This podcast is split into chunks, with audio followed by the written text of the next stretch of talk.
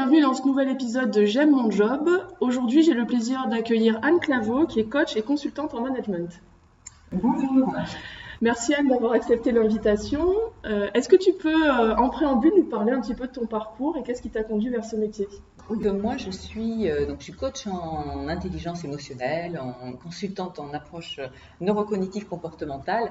Euh, tout ça pour dire qu'en fait, je suis passionnée par euh, les relations humaines, euh, qui pour moi sont la base euh, donc, euh, de tous nos comportements et donc de tout ce qui peut se passer en entreprise.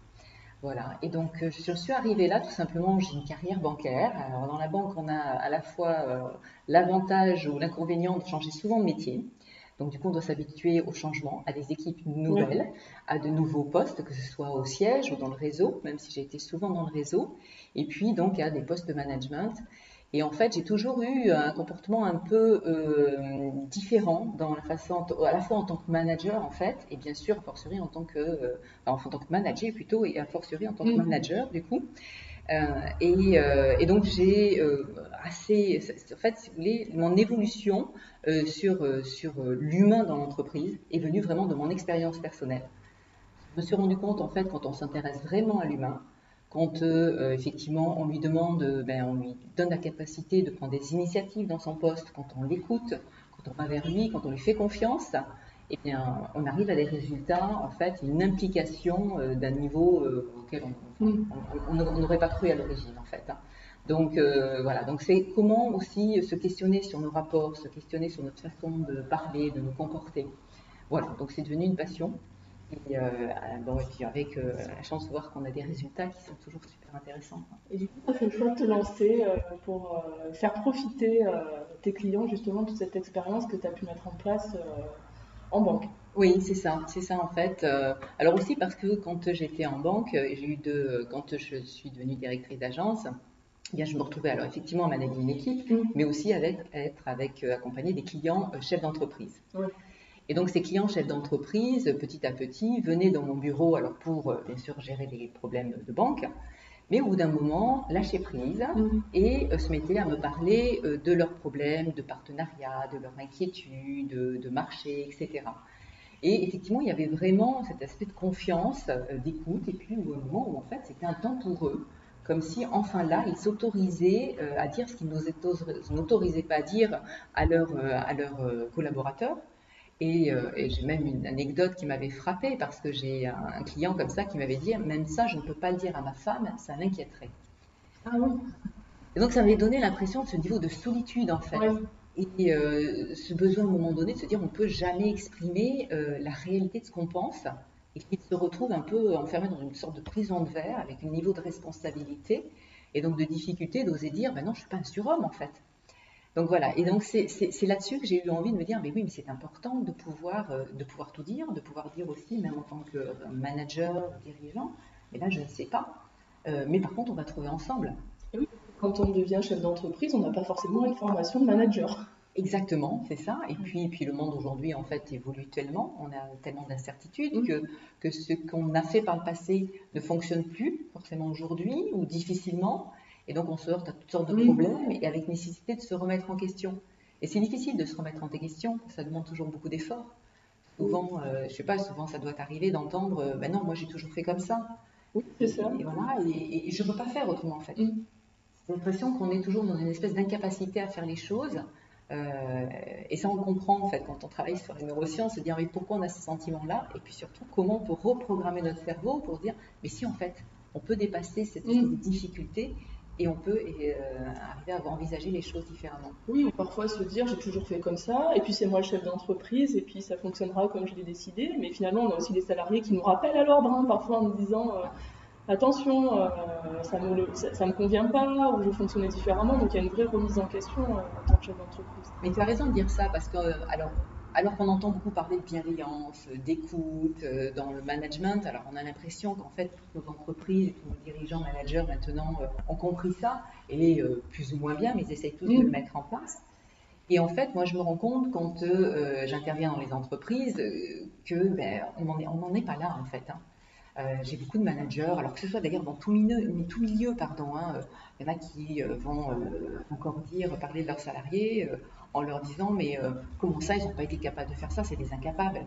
Mmh. c'est dur hein, d'entendre ça. C'est parce que les salariés l'entendent. En général, on a parfois des, des N plus 1 qui mmh. sont un peu le tampon là-dedans, mais euh, on fait tout simplement parce que la demande n'a pas été faite au bon moment. Mmh. C'est-à-dire qu'on vous demande quelque chose, alors vous partez en congé et vous étonnez que ce ne soit pas fait. Donc ça, laisse en fait les, salariés dans une espèce de, enfin, d'incompréhension, euh, voilà, et qui est, qui est difficile vraiment. Euh, et en même temps, euh, bah, il y a ce côté très binaire, hein, comme tu disais, voilà, je suis le chef, donc on fait ça comme ça. Et ça a pu marcher dans les années 50, et aujourd'hui ça ne marche plus, et ça ne marchera plus de toute façon. Donc cette nécessité de se remettre en question, mais qui est difficile pour tout le monde. Parce qu'on a nous, et puis euh, bon, j'irai pour tous les chefs d'entreprise, compte tenu de notre âge, on n'a pas été élevés dans cette, euh, on n'a pas ce niveau d'éducation et d'environnement qui nous a permis de remettre en question. Donc, euh, il faut dépasser certaines certitudes et croyances. et puis dans un monde mouvant, de toute façon, où il n'y a pas de certitude et croyances, donc où il y a, il y a effectivement une anxiété face à l'avenir. Moi, ce que j'ai bien aimé, j'ai bien aimé les, premières fois, on a discuté toutes les deux, c'est quand tu parlais de ce courage de la vulnérabilité, de savoir se dire, bah oui, là en fait je suis vulnérable parce que ça se passe pas bien avec, euh, avec mes collaborateurs. Est-ce que ça vient d'eux? Est-ce que ça vient de moi? Et le de, être capable de dire est-ce que ça vient de moi? Là, c'est très courageux, moi, je trouve, comme démarche et de se remettre en question. Et je trouvais ça très intéressant, la discussion qu'on a eue là-dessus. Oui, alors c'est vrai que quand, euh, quand j'ai cherché, quand je me suis installée, comme tu me disais, j'ai cherché effectivement euh, qu'est-ce qui pouvait, euh, qu'est-ce qui pouvait, en fait, alors pas résumer, mais en fait, alors, j'aime pas trop cette idée d'image de marque, mais c'est ça, mm. avoir un peu ce qui, pouvait porter en fait mon, mon envie de m'installer. Et c'est vrai que ce courage de la vulnérabilité, c'est marrant parce qu'en général, et d'ailleurs surtout les hommes, vont tiquer sur la vulnérabilité. Mm. La vulnérabilité, c'est une faiblesse, il ne faut pas montrer cette faiblesse. Et c'est marrant parce que je parle quand même de courage avant tout. Donc c'est bien notre capacité à affronter notre peur et, notre peur de ce sentiment inconfortable de dire je sais pas, de dire je sais pas, je suis en colère, je, je, euh, voilà, voilà, je rencontre des difficultés, je maîtrise pas cette situation, elle est, désagréable. Est-ce que je vais oser parler à ce salarié, euh, je sais pas, par exemple parce qu'il arrive trop souvent en retard. Est-ce que je vais oser dire ou parce qu'il travaille pas suffisamment bien sur tel dossier, ou est-ce que je vais laisser traîner les choses? Et en fait, le courage de la vulnérabilité, c'est faire c'est avoir le courage de euh, identifier ses émotions. C'est-à-dire comprendre qu'est-ce qui se passe en moi.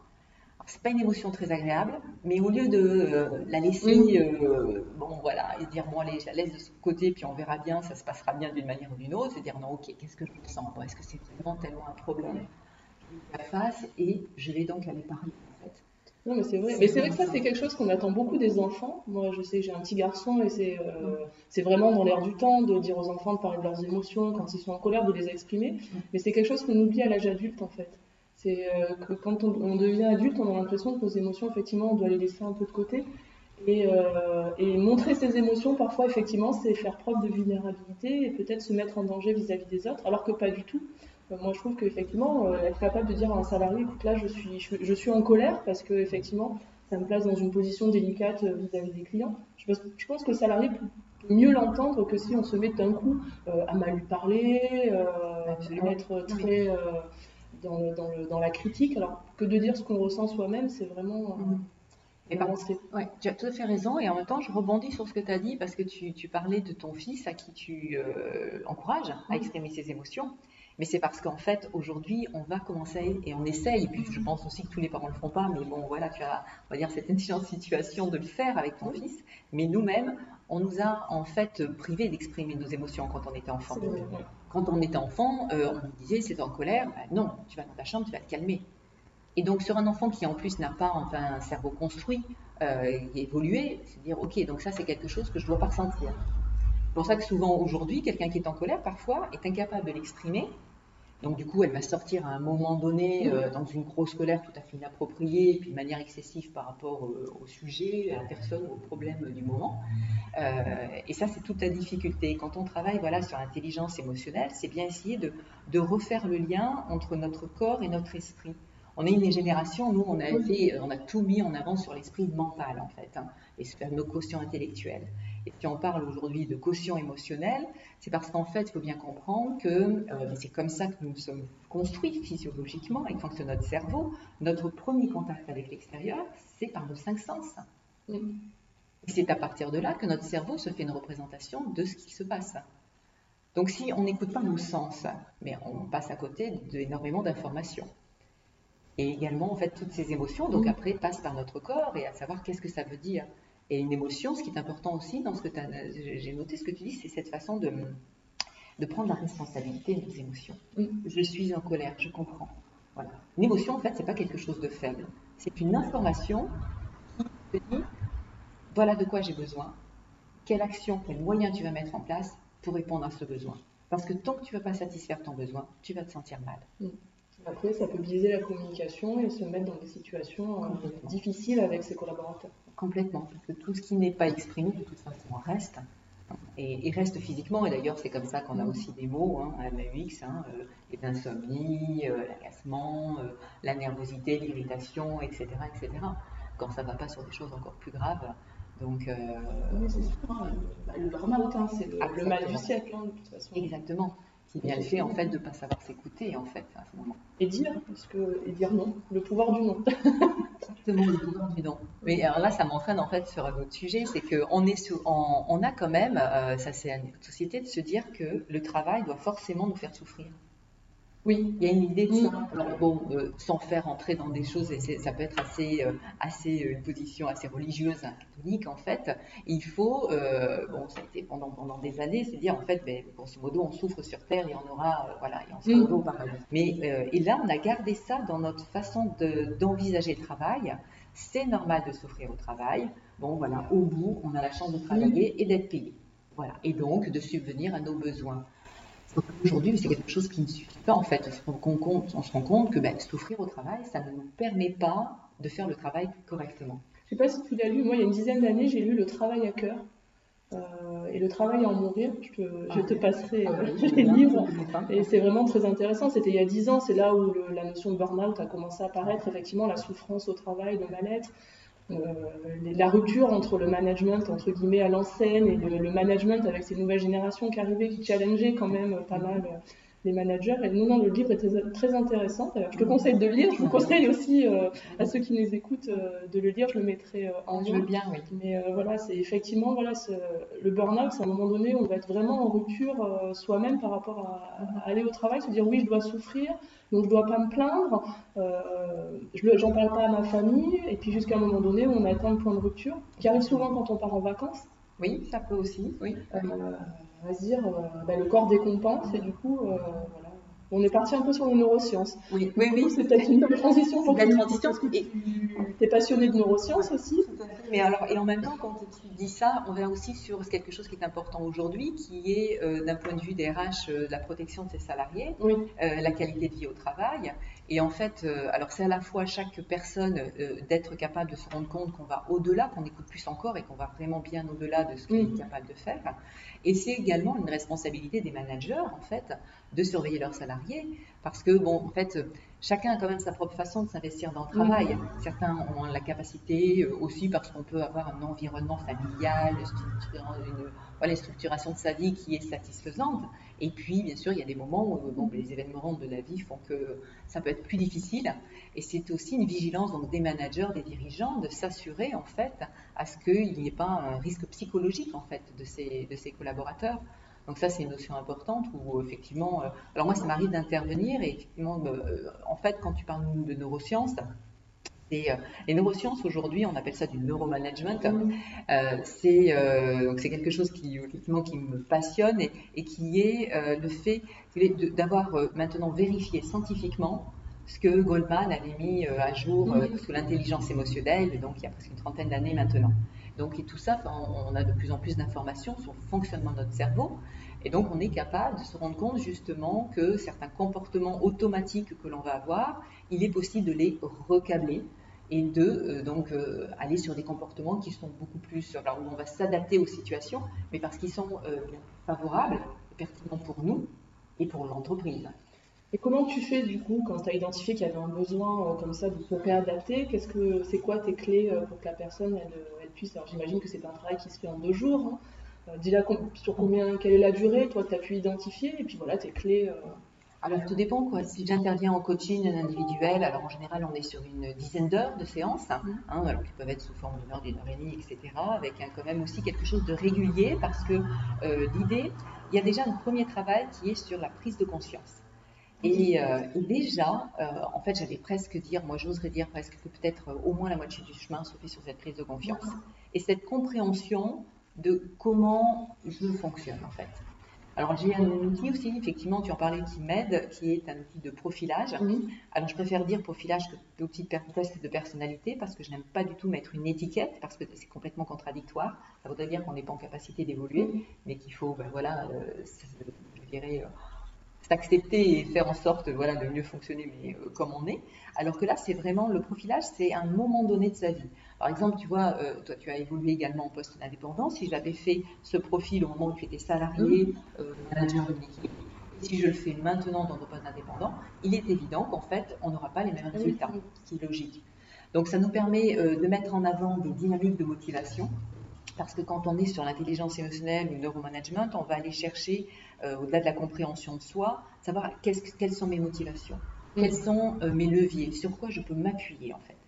Parce qu'on parle toujours d'effectivement aller chercher nos problèmes, c'est une chose, essayer d'aller régler les problèmes. Mais ce qui est essentiel aussi, c'est en fait d'aller s'appuyer sur ce que l'on sait faire, c'est ce qui nous motive en mm. fait. Donc euh, c'est aussi aller chercher ça et on se rend compte, dans ce profilage me permet de voir aussi que parfois on peut être, euh, euh, par exemple, on est quelqu'un qui adore travailler en équipe, qui, adore effectivement mettre chacun en relation, aller tirer le, mieux parti des uns et des autres et avoir cet échange, etc., de la créativité, tout ça. Puis on se rend compte que tout compte fait, sur certains moments, ben, en fait on est bloqué et que si on a 100% normalement de motivation là-dessus, ben, on n'arrive même pas à 50% réellement. Ah. Parce que dans un certain contexte, l'outil me permet de détecter euh, un comportement sur lequel je vais être complètement intolérante, qui va et vraiment me mettre très mal à l'aise. Oui, je suis très irritée. Alors ça peut être, euh, alors je vais dire un peu tout, mais par exemple quelqu'un qui va être euh, très dans le contrôle ou dans la rigueur, alors que moi je vais dans l'ouverture d'esprit, ou l'inverse bien sûr, ou, quelqu'un qui va être très individualiste. etc. Et donc du coup, mais en fait, au lieu d'être pouvoir être à mon maximum de mon potentiel, ça va tout bloquer. Et donc le fait d'identifier ça, alors déjà d'identifier avec la personne, donc à la fois encore une fois une prise de conscience, et donc du coup on va travailler là-dessus, et alors vraiment avec des outils très euh, mm. de réflexion, et on va effectivement se dire, mais euh, bah, on va questionner en fait cette valeur et se dire, est-ce que cette valeur est vraiment importante, jusqu'à quel point, et dans toutes circonstances. Pour, pour, donner un exemple, peut-être pour imager, j'allais comme ça avec une cliente une fois euh, qui disait, mais moi, en fait, je suis plutôt vraiment dans l'ouverture d'esprit et je suis bloquée quand je suis face à des gens qui sont très rigoureux. Oui. Ça, peut arriver de se dire, oui, non, il ne faut pas avoir les choses toujours très carrées, elle est beaucoup plus créative, etc. Et donc on parle, on parle, on essaye de voir euh, bon, quel est l'intérêt, est-ce que c'est bien d'être rigoureux en toutes circonstances? Et à un moment donné aussi de se dire, imaginez un monde où tout le monde serait toujours dans l'ouverture d'esprit. Est-ce que ça fonctionnerait? Et puis en fait, à un moment donné, je lui ai dit, alors si je comprends bien, est-ce que ton ouverture d'esprit, à un moment donné, serait limitée quand elle serait face à des gens qui sont rigoureux? Et là, elle a éclaté de rire parce qu'elle s'est rendue compte que, bien non, en fait, elle qui se pensait tellement ouverte d'esprit, face à des gens de rigoureux, elle ne l'était plus du tout. Elle avait sa propre limite. Euh. Et elle devenait en fait extrêmement fermée, donc très rigoureuse, très bloquée dans ces situations-là en fait, c'est ça qu'on arrive à faire, aller chercher cette euh, prise de conscience, se dire ah, tiens, c'est la limite. Et en fait, Moi, j'avais fait, euh, dans mon ancienne vie euh, chez General Electric, on avait fait une formation disque. Et j'avais trouvé ça très, très intéressant parce que tu te rends compte déjà, toi, comment tu es au travail et des fois, comment tu luttes entre le toi personnel et ton toi professionnel. Et donc, forcément, s'il y a trop d'écart, ben, on est en plein lutte entre, sur soi-même. Et aussi, comment, quand on est I, euh, on peut interagir avec un D ou avec un S ou avec un C. Alors bon, on n'est pas vraiment dans une case très définie, mais on a quand même des tendances.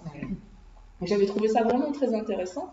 Effectivement, moi j'avais identifié que moi je suis I, euh, ce qui est plutôt le social, etc. Moi par exemple, je ne supporte pas qu'on me parle comme un enfant. Qu'on m'infantilise. Et ça, effectivement, comme tu dis, ça me bloque complètement. Et je vais peut-être aussi, moi, rentrer dans le jeu de l'infantilisation de l'autre. Je vais me mettre dans la posture, ok, bon, bah, tu m'infantilises, je vais faire pareil. Ce qui n'est pas forcément très intelligent. Mais j'avais trouvé euh, la, formation hyper intéressante euh, là-dessus, de s'auto-évaluer, de se dire, oui, effectivement, je suis là et, euh, et voilà comment on doit Mais comment, je peux progresser en fait dans ma communication Être sur la connaissance de soi, c'est déjà la première chose en fait. Hein. Et, en fait, avec ce profilage, on va aussi sur tout ce qui est euh, euh, son fonctionnement, son positionnement dans le groupe. Oui, aussi, ça c'est oui. très intéressant de voir quel est mon niveau de confiance ou de, de dans un groupe, d'intégration ou euh, voilà le fait de me rester plutôt à la frontière, à l'extérieur. Est-ce que je suis plutôt dans la dans l'assertivité ou plutôt comme un dominance ou en soumission? À quel moment je passe de l'un à l'autre, quelles sont. Alors, on, a toutes ces informations-là, donc ça c'est très intéressant. Et puis également, quelles sont mes capacités d'adaptation. C'est-à-dire que, bon, voilà, de manière générale, déjà quand tout va bien, est-ce que je suis capable de m'adapter mm. Et puis, en, en, situation de stress, est-ce que du coup je reste sur mon niveau d'adaptation ou est-ce que du coup, poum, ben, je reviens justement à la, mm. valeur ancienne et si on revient à ce que tu te disais tout à l'heure, moi bah, je suis le chef, c'est comme ça, donc c'est comme ça, puis on discute pas.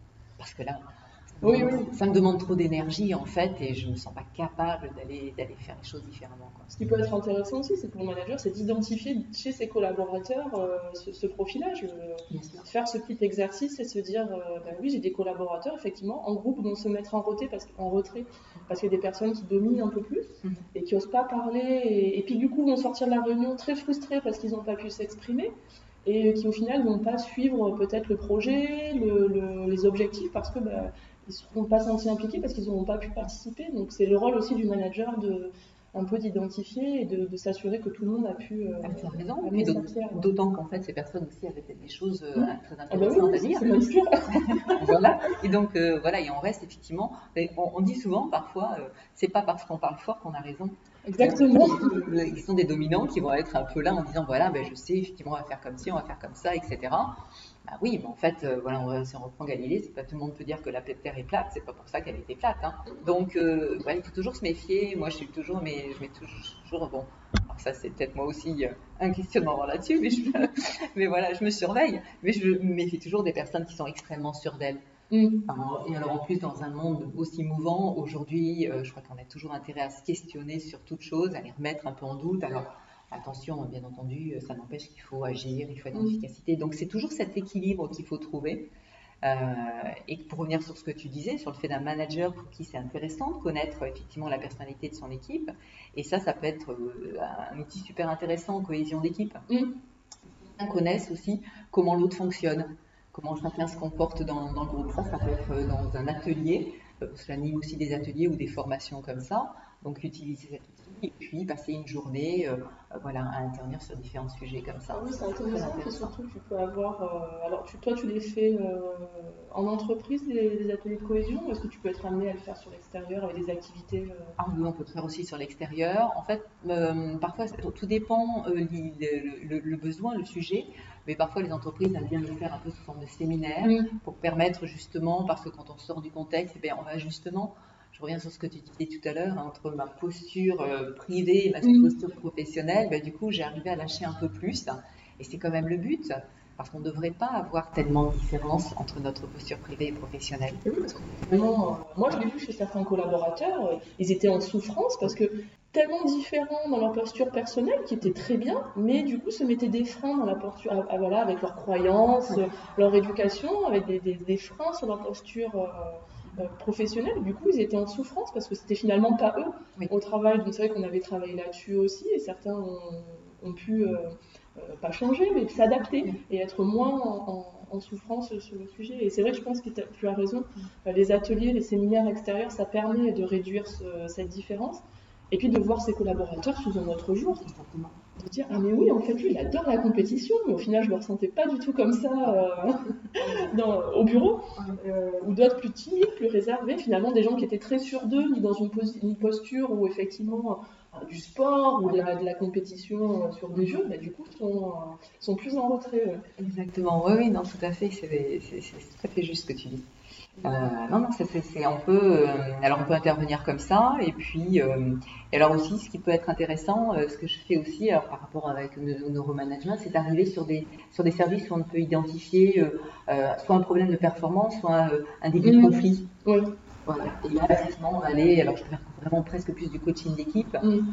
essayer d'aller voir en fait qu'est-ce qui se passe et de résoudre en fait ce problème, donc d'amener les gens à parler et puis euh, à se dévoiler. Mmh. Et là-dessus, euh, en, fait, il y a aussi la responsabilité du manager par rapport à cette image professionnelle, image personnelle. Parce que quand on travaille, quand on est ensemble, d'ailleurs là, toutes les deux, quand on est côte à côte, euh, se mettent en marche ce qu'on appelle des neurones miroirs. C'est-à-dire que je vais naturellement euh, m'adapter à ton comportement, à ton ton de ta voix, à ta position, euh, euh, au discours, au vocabulaire que tu as. Alors chacun, bien sûr, on va le faire, on a plus ou moins de disposition par rapport à ça, parce que bon, on est plus centré sur nous que sur l'autre, par exemple. C'est pour ça qu'on parle souvent aussi d'écoute active, hein, Ouais. rien là-dedans. Et du coup, en fait, lorsque l'on veut avoir une équipe qui, euh, bah, qui soit le plus euh, authentique possible, bah, en fait, c'est vraiment effectivement de la responsabilité du Mhm. manager d'être lui-même authentique. Et si on revient sur mes chefs d'entreprise qui n'osaient pas montrer euh, cette figure un peu, euh, alors peut-être plus vulnérable euh, d'eux-mêmes, et bien du coup forcément, euh, ben, personne va oser à un moment donné aussi se montrer vulnérable. Je pense qu'on a, on a pas mal de clés là Oui. euh, pour les chefs d'entreprise, pour les managers. Merci beaucoup euh, pour, euh, pour avoir accepté mon invitation. Je pense qu'on pourrait encore parler des heures toutes les deux sur le sujet. Oui, parce que je vois que tu es aussi très intéressée et que tu connais aussi beaucoup de choses, effectivement, c'est aussi l'expérience, et puis on, apprend effectivement d'expérience hein, comme ça. Mais oui, mais c'est l'échange. Voilà, c'est ça. Donc, euh, ravie d'avoir échangé avec toi, et puis ouais, au plaisir de continuer de toute façon. Ben, ce sera sûrement l'objet d'un deuxième podcast. Euh, donc je vous remercie euh, de votre écoute. N'hésitez pas à retrouver euh, Anne Claveau sur les réseaux sociaux, à la contacter si vous voulez avoir plus de renseignements. J'espère que vous avez apprécié ce podcast et n'hésitez pas à vous abonner pour suivre les prochains. Merci, au revoir.